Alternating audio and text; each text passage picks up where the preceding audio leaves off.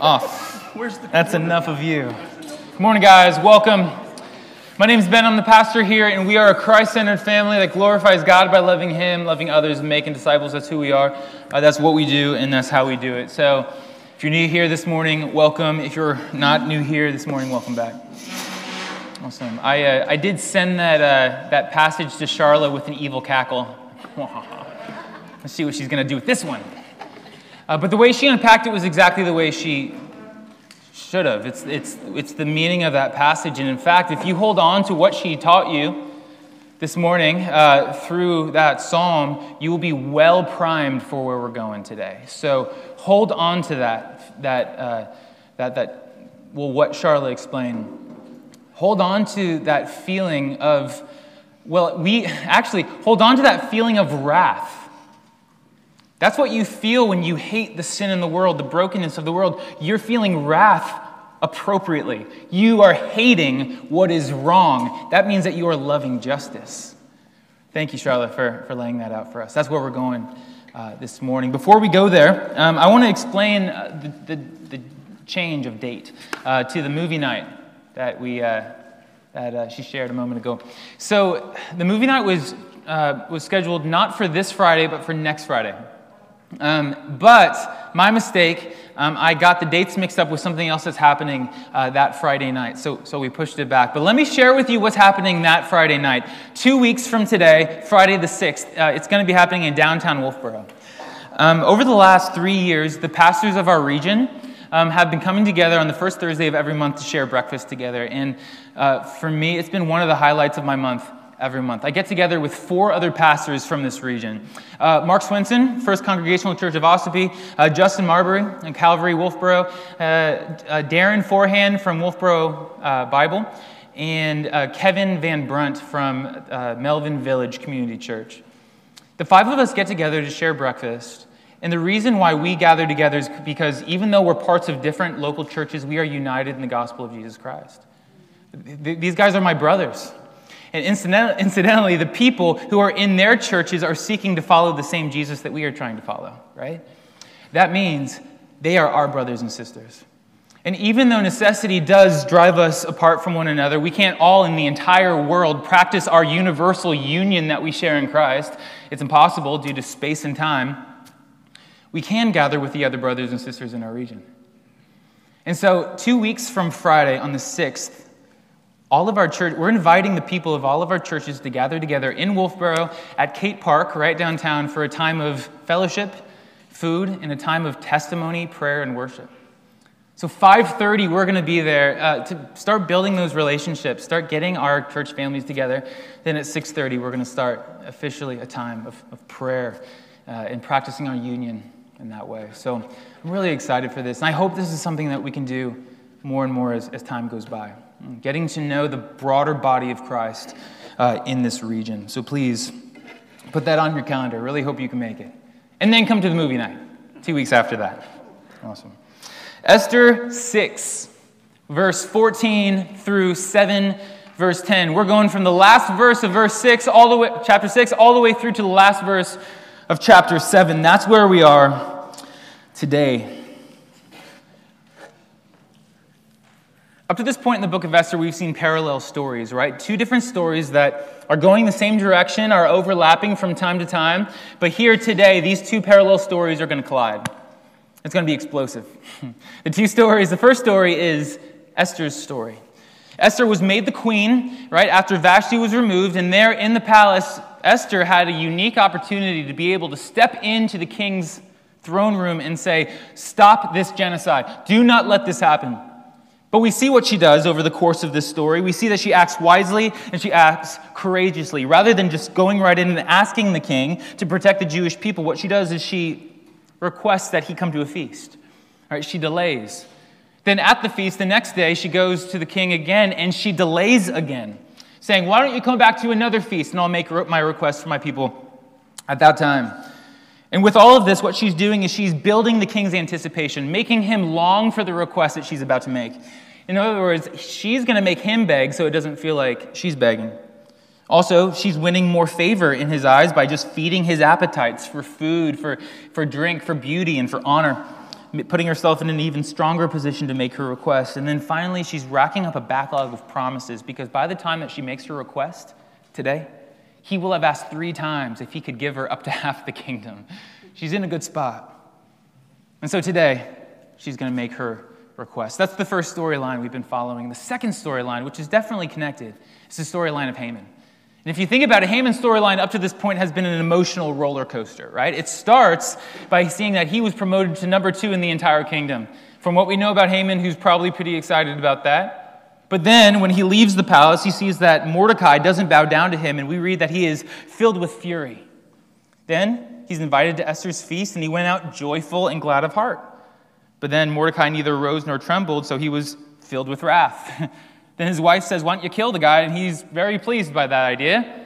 But then he parades Mordecai through the city, and we read that Haman hurried to his house mourning. This guy, it's not sustainable.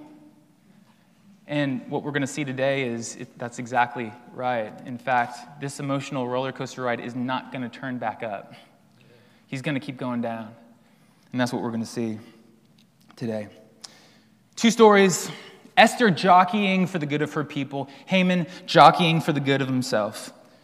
And if last week was the great turning point of the, of the book, the pivot of the book, today is the climax where these two plots collide. It's the moment of truth. Lives hang in the balance, both Haman's, uh, more, uh, Esther's, and all the Jewish people. And it's all going to come down to the whim of the king.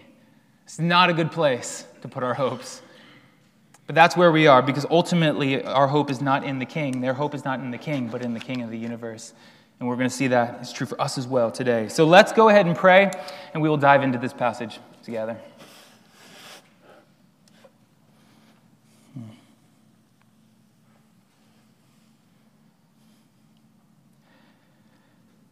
Heavenly Father, we, um, we come before you opening your word, thankful that we know without a shadow of a doubt that this word is eternal, it is true. Whatever it says, we need to hear and believe, Lord. Whatever it says, whatever it points us towards, whatever truths it points us towards, should lead us to worship and obedience. And I pray that would be the result today. God, that we would come to have a fuller understanding of who you are, what you've done, what it means to follow you. And Father, that by the end of the day, we would uh, be more in awe of your goodness and of your glory, more desiring to worship you, because ultimately that's what we want. We want you given all glory. Lord, we are a Christ centered family that glorifies God. That's what we seek to do.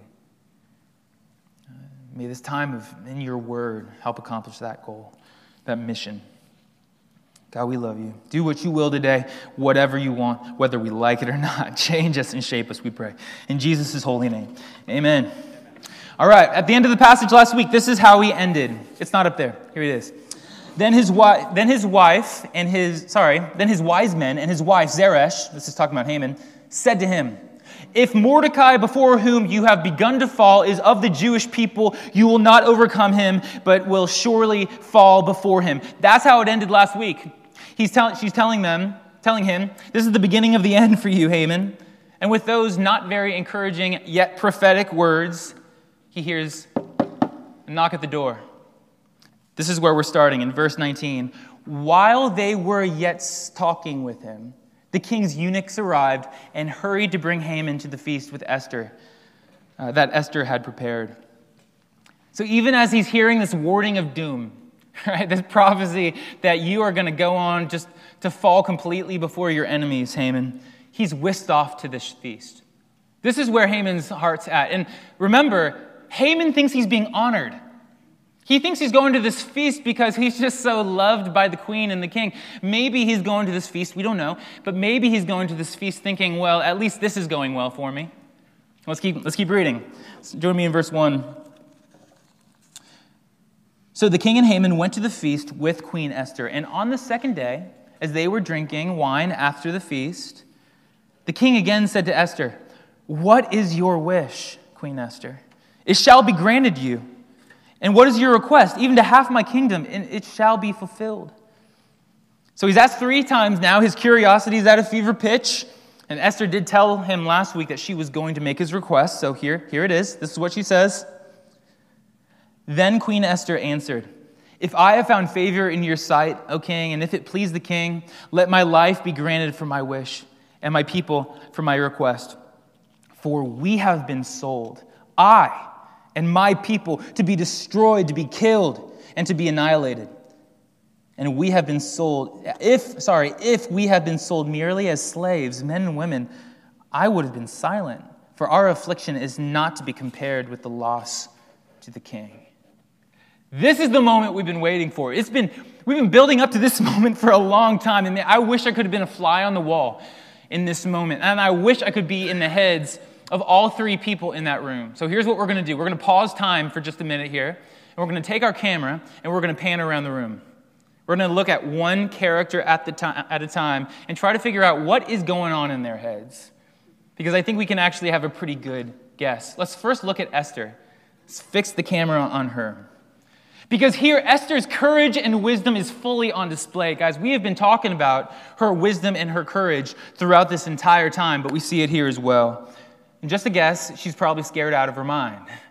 She has no reason to be confident that this is going to work out the way she wants it to work. She is still relying on God bringing about the end that He desires. So courageous, that's the first thing we see. Because up until now, her Jewishness is hidden. Right? Before this moment, nobody knew she was a Jew, at least not in that room. They still didn't know uh, her heritage. And the king didn't even know he was killing the Jewish people.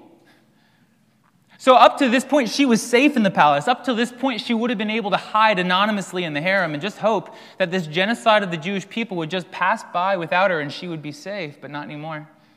Because at this point, she's tied herself to the Jewish people. She has confessed her identity alongside of her request, and that is courageous. She's saying to them, guys, if you want to kill these people, you're going to have to kill me. Actually, she says it a little more wisely than that. If you want to kill these people, you're going to have to kill the king's wife. She ties the fate of the Jewish people to herself and then lays herself before the steamroller, hoping that they'll stop. That's what she's doing here. Because if she fails, she dies. That's courage. So, courage for a second, wisdom. She knows the king cares most about what? The king. she knows that the king is an incredibly self centered man, that, that he cares mostly for his own good. So, the way that she makes her request is she's betting off of and building upon the fact that she has accrued favor in his sight. She's betting upon the fact that she has fed his appetites his food, for food, for drink, for honor, and beauty so that she can go to him and now say, I, your beloved queen, who, uh, who has now earned so much favor in your sight, has been sold to be destroyed, to be killed, to be annihilated. She, he, she's playing upon his pride. This is not just some people that you are putting to death, this is your queen you are putting to, get to death. And the other thing is, she knows that he will care for the Jewish people if their protection is for his good. Do you see that? Let me just read the last couple of verses here. If we had been sold merely as slaves, men and women, I would have been silent. For our affliction is not worth to be compared with the loss to the king. So, in other words, hey, if you were selling us so that you could get a big financial profit, I wouldn't have said anything because, uh, I mean, my highest good, my highest goal is your good. I want your benefit, O king, way more than my own, way more than the good of my people. That's what she says. But she's speaking courageously and she's speaking wisely because she knows the heart of the king. That's what we see when we look at Esther. But let's pan the camera on now to Haman. What's, what's he thinking? Uh oh, yeah. I think his blood is running cold in this moment. You know, I, I, I think that he sees what's happening and there's no way to stop it. And there's nothing he can do at this point to stop what is inevitably coming to him. Have you ever been in that situation where you see something coming and there's no way to stop it? That feeling that your blood runs cold. It's happened to me a couple times, many times, but there's two that stand out to me the most. Uh, one time I was playing disc golf, um, and the fairway of this disc golf course was alongside a road, and you see where this is going, right? It's hard plastic disc. I, I throw it as hard as I can, and it veers right into the road where this Suburban is heading full speed, 50 miles per hour towards me. Hard plastic disc, Suburban with a glass windshield, heading straight for it. I saw what was happening. There's nothing I could do about it. I got that chill, that feeling of, oh man, I see where this is going, and then three, two, one, It smacked right in the middle of the windshield of this car. Uh, she was very gracious. I, I felt terrible about it. But that, I know that feeling that, that your blood runs cold. You see it coming, there's no way to stop it. Same thing happened to me once in Chicago. I was um, with, with some higher stakes on this one. Um, I was riding my bike uh, down the road, southwest Chicago, and the road was empty. Um, and so as I was riding, I was, on, I was on the shoulder, and this car comes out of a gas station. And because there's no cars on the road, he didn't really look very carefully. He saw no cars, so he just went. But the problem is, he went into what would have been oncoming traffic. Okay, so he turns left immediately just to shoot into a quick um, an alley that's just a little bit before the gas station. So there I am, riding my bike, and he shoots around this corner, and we're about to have a head on collision. Me on my bike, him in the car. He hits his brakes. I hit my brakes. I see it coming. There's no way to stop it. My blood runs cold. I hit the windshield. Thankfully, that one worked out as well. but we know this feeling. We can put ourselves in Haman's shoes. He, he feels, I'm sure, like a gazelle feels when you is at an African watering hole and realizes a minute too late that logs don't have eyes. Death is at his door. He knows it's coming, and his blood runs cold. Because, like I said before, up to that moment, he thought he was at that party being honored, but he was actually at that party being, being trapped. Caught completely off guard, saw it coming, no way to stop it. That's the second person in the room, Haman. Third, the king. And luckily, we don't have to wonder what the king thinks. This passage tells us what the king thinks. It all comes down to him. Lives hang in the balance of what he's going to do. So here's his answer. Verse 5. Join me there. Then King Ahasuerus said to Queen Esther, who is he and where is he who has dared to do this? It's a good sign. and Esther said, A foe and enemy, this wicked Haman. Then Haman was terrified before the king and the queen, and the king rose in his wrath from the dining, from uh, sorry, from the wine drinking, and went into the palace garden. But Haman stayed to beg for his life from Queen Esther, for he saw that harm was determined against him by the king. And the king returned from the palace garden to the place where they were drinking wine as Haman was falling on the couch where Esther was. And the king said, Will he even assault the queen in my presence, in my own house? As the word left his mouth, the mouth of the king, they covered Haman's face. then Harbona, one of the eunuchs in attendance to the king, said, Moreover, the gallows that Haman has prepared for Mordecai, whose word saved the king, is standing in Haman's house. 50 cubits high. And the king said, Hang him on that. So they hanged Haman on the gallows that he had prepared for Mordecai. Then the wrath of the king abated. Guys, that is the climax of the book. Think about this. The king says, Who is he? Where is he? Who has dared to do this? In other words, let me at him. And what does Esther says? He, she says, This guy right here, a foe and an enemy, this wicked Haman. And Haman says, Nothing. Mute terror, right? His forked tongue is tied. He knows what's happened. He knows harm is determined against him. And so he is terrified. That's what it tells us. He is terrified before the king and the queen. And guys, from this point on, his fall comes fast and it comes hard. This whole passage is only 10 verses long. He knows he's hosed, so he saw harm was determined against him. Desperate times call for desperate measures, and he begs for his life. That's what it says. He's beginning to beg, he was begging for his life. So it says in verse 7. And so the king leaves to clear his head, and he falls before Esther to beg for mercy. That's what he was doing. You know, we can speculate about what he was actually doing. Was he actually assaulting the queen? Was he actually attacking her? Well, the passage says clearly he was begging for his life. That's what he was trying to do. But then the king comes back and thinks that he is assaulting his wife. Notice nobody corrects him. nobody, like, Harbona was in the corner. He saw the whole thing happen. He could have been like, oh, actually, he was just begging for his life. Uh, Harbona also knows the way this is going. He keeps his mouth shut. There's some more wisdom in this passage. But that's, the way, that's what happens. The king comes back, sees him falling on the couch where Esther is, assumes that he is attacking the, bride, uh, attacking the queen, and sentences him to death without saying the words exactly. And then Harbona, this eunuch, uh, pipes up, right? And he, she, he goes, Well, you could always hang him on the gallows that he was going to use to kill your friend. like, Shut up, man. and they cover his face and send him away. And this is true to form. We have to notice that. This is true to form with the king. This entire time, the king has never thought for himself, and he's not thinking for himself here either. Uh, he, he's angry, but it's even Harbona who has to suggest to him, hey, maybe you should kill him on these gallows. And all the king says is, yeah, kill him on that, do that. Hang him on that.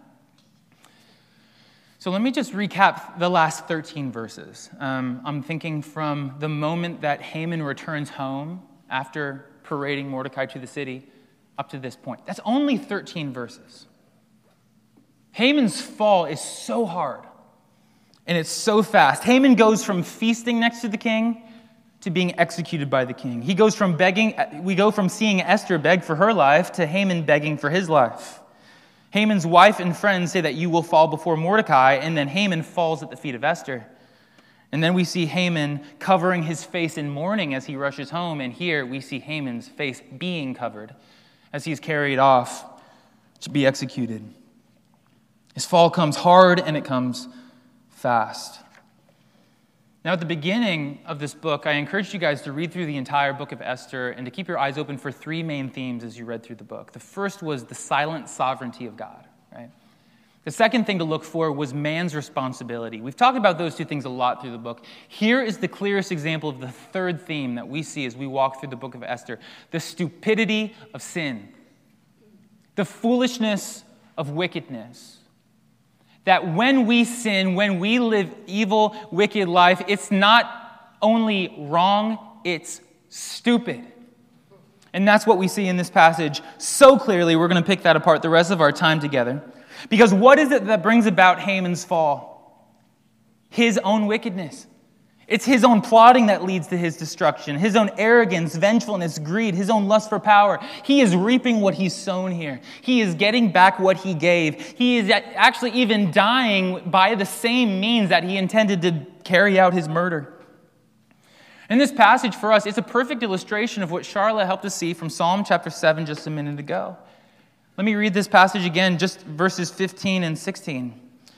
The psalmist writes, He makes a pit, digging it out, and falls into the hole that he has made.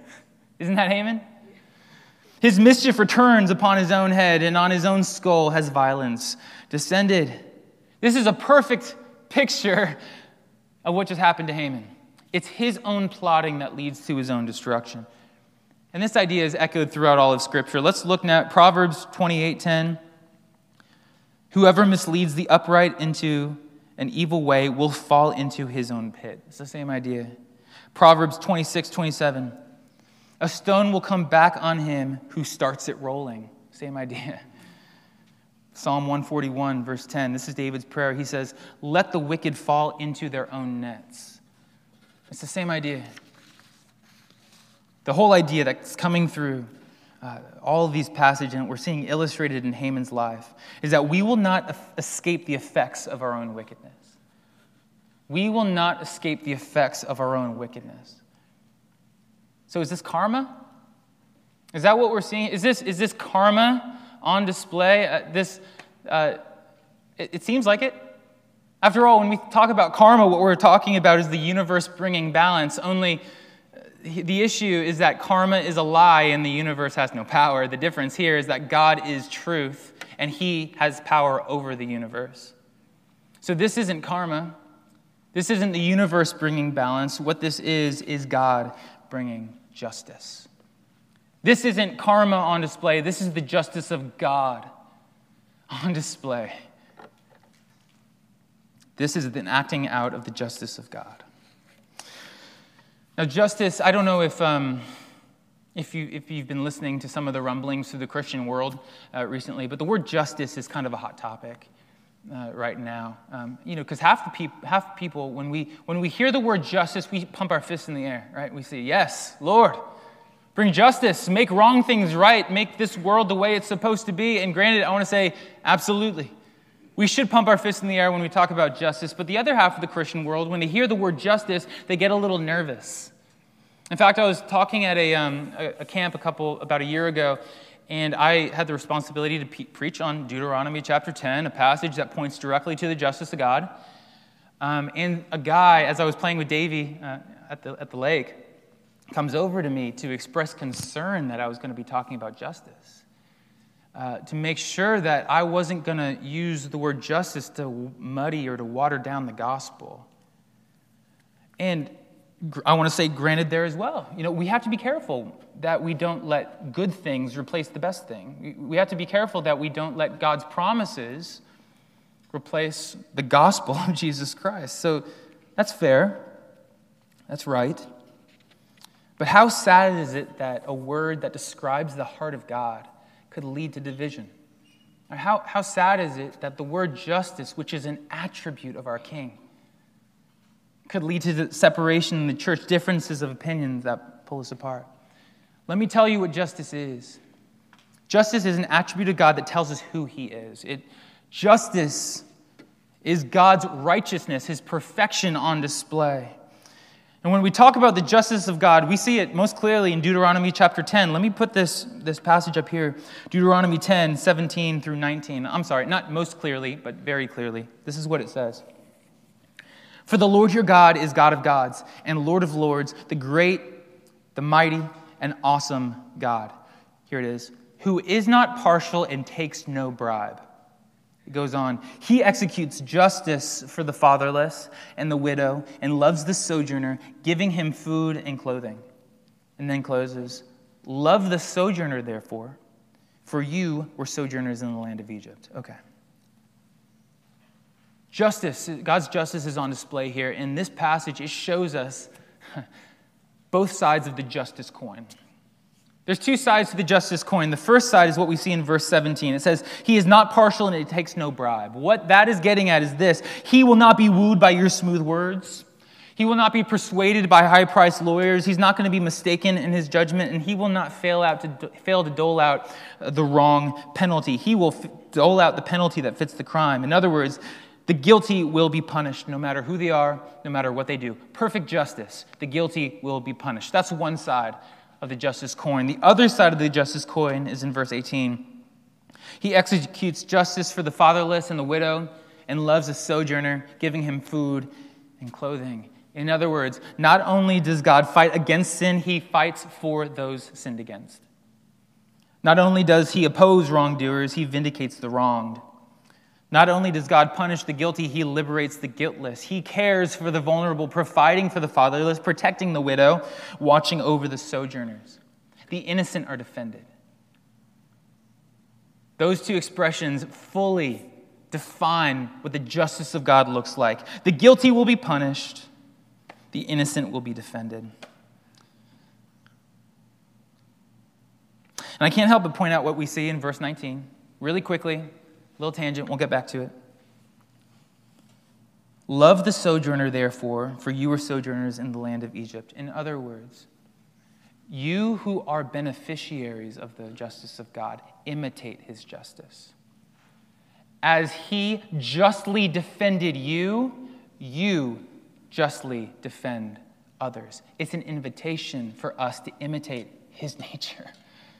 Live like him in this way. Care for the orphan, care for the widow, care for the sojourner. And to the extent that you're able, fight for punishment for the guilty. That doesn't mean justice is, or uh, vengeance is in our hands. That's clear, Romans. But we do fight for justice in this world, understanding that we are not the ultimate judge, our God is. So when we speak about the justice of God, we are speaking of how he will run a comb through the tangled mess of this world, correcting disorder, fixing all brokenness. And though all is broken right now in this world, by, though much is broken in this world right now, one day the kingdom of God, his full justice, will be on perfect display.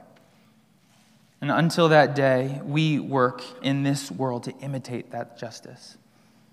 And so that's what we see happening here justice being put on display, the Jews being protected. More on that next week and the Haman being punished.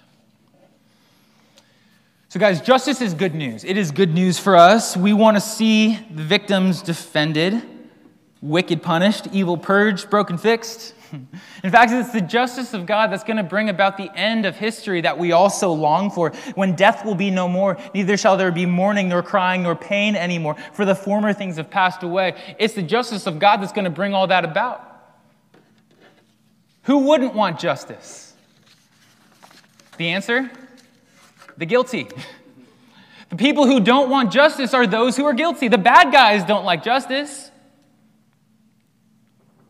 Because if he defends the innocent and he punishes the guilty, well, what that means is that our perfectly just God will judge perfectly. Uh, he's, he's not going to look away from their sin. He's not going to treat it like it's no big deal, brush it under the rug. He is not partial, takes no bribes. He executes perfect justice. And while justice is good news, and we should want it, the sobering fact is that no one is righteous. No, not one. We long for the justice of God until we realize that we're not in the jury, we're on the bench. We long for the justice of God until we realize that Him pouring out His righteous and beautiful wrath on sin means He pours out His righteous wrath on us. All of a sudden, it's not so beautiful anymore. In that room, we are less like Esther and more like Haman because we have all sinned and fallen short of the glory of God. None of us deserve or maybe I'll flip it around, all of us deserve God's just wrath to fall upon us. We are all the Scooby Doo guys who have our mask pulled off. And we would have gotten away with it too if it wasn't for that just God. No one is righteous, no, not one, not you, not me. And so the justice of God is good news, but it's bad news for the bad guys. In other words, it's bad news for us. The only person the justice of God is naturally good news for is the perfect person. And we are not the perfect person. but here's the good news the perfect judge is also God who's perfectly loving. The perfect judge does not delight in pouring out wrath on those he loves. So, what did he do? He sent a perfect person. He sent Jesus Christ to come and be the perfect person that we could never be, to come and live the perfect life. He alone in this world never sinned. He alone stands guiltless in the presence of God. He alone can walk into God's courtroom and walked out vindicated.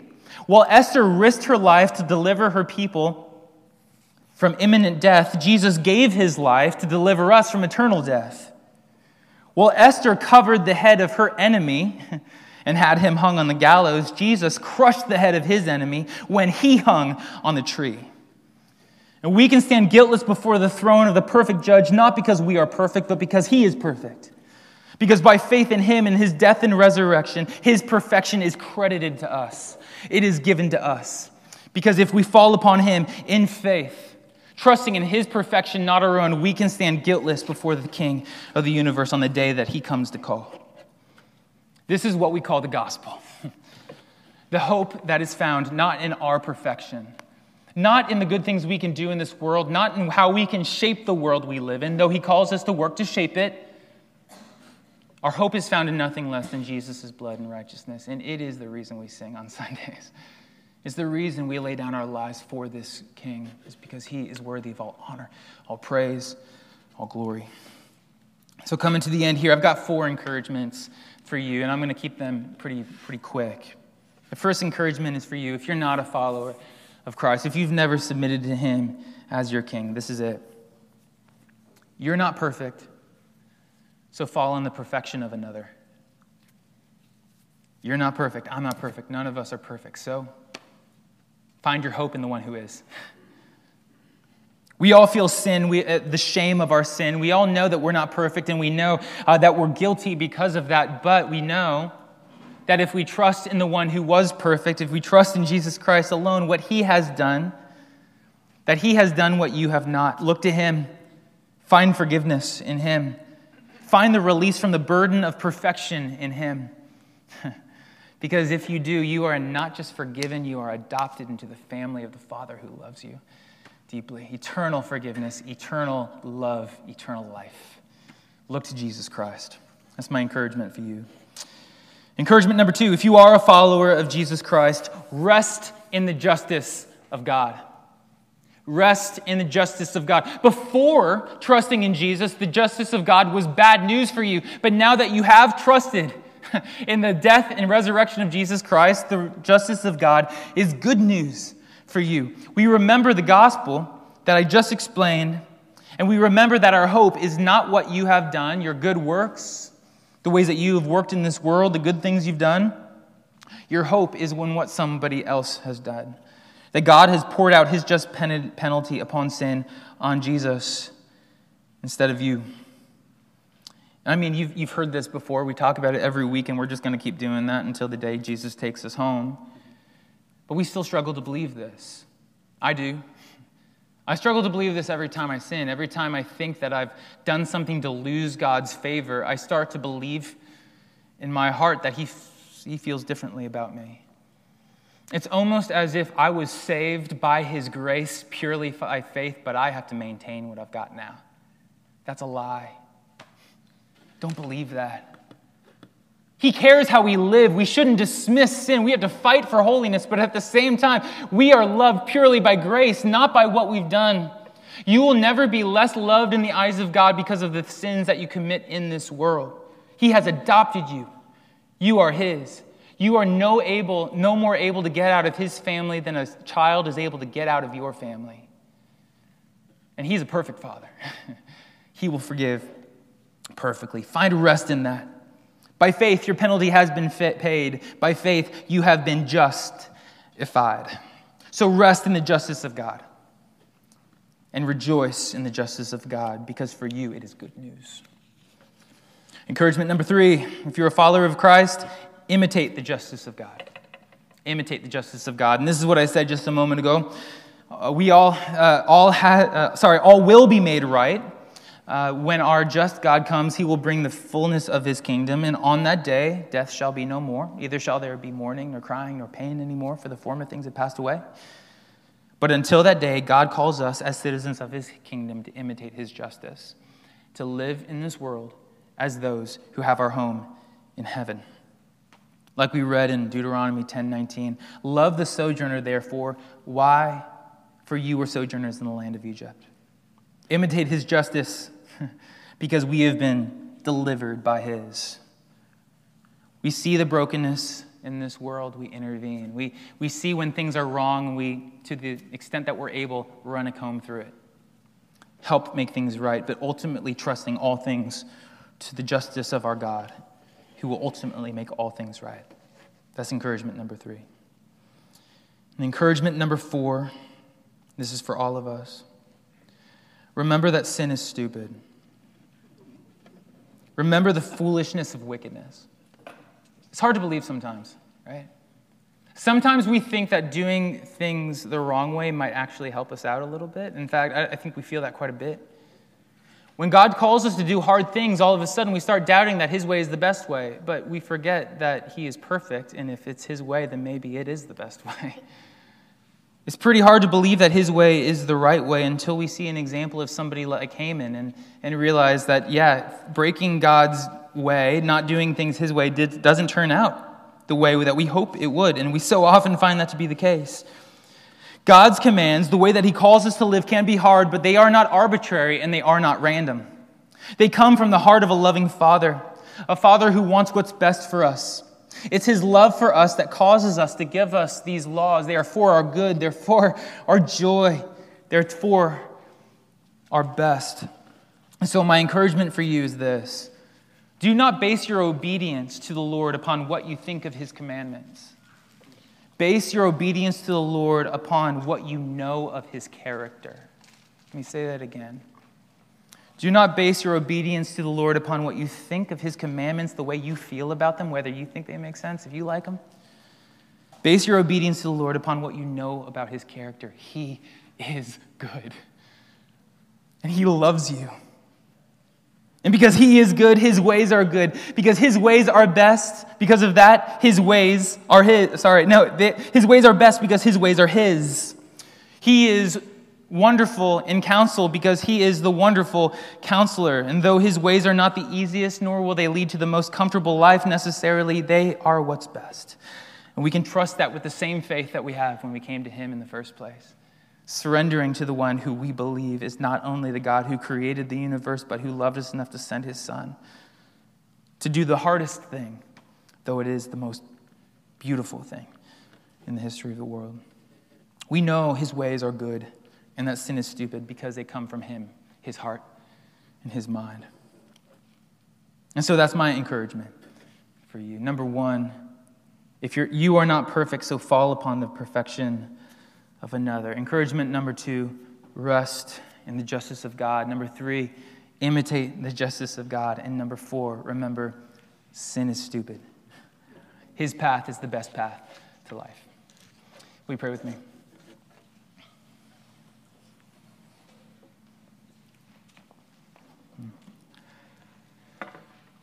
Lord, I want to pray back those um, takeaways at the end because we read uh, stories in the Bible, and sometimes it's really hard to know how they connect to our lives. This one, I confess, was hard to figure out how we connect to our lives uh, until we realize, wow, God, in this passage, we see your silently sovereign hand working things out the way you promised you would.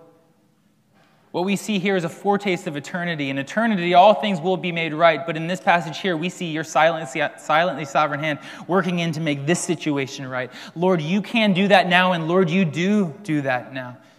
You work things out justly. And we long and long and long for the day when all things will be worked out justly, Lord. When all things will be done according to your perfect plan. And so, Father, we, we pray that now we would live in the freedom of the cross, knowing, Lord, that we can praise you for your justice because in, by faith in Jesus Christ, we are considered just. We are justified.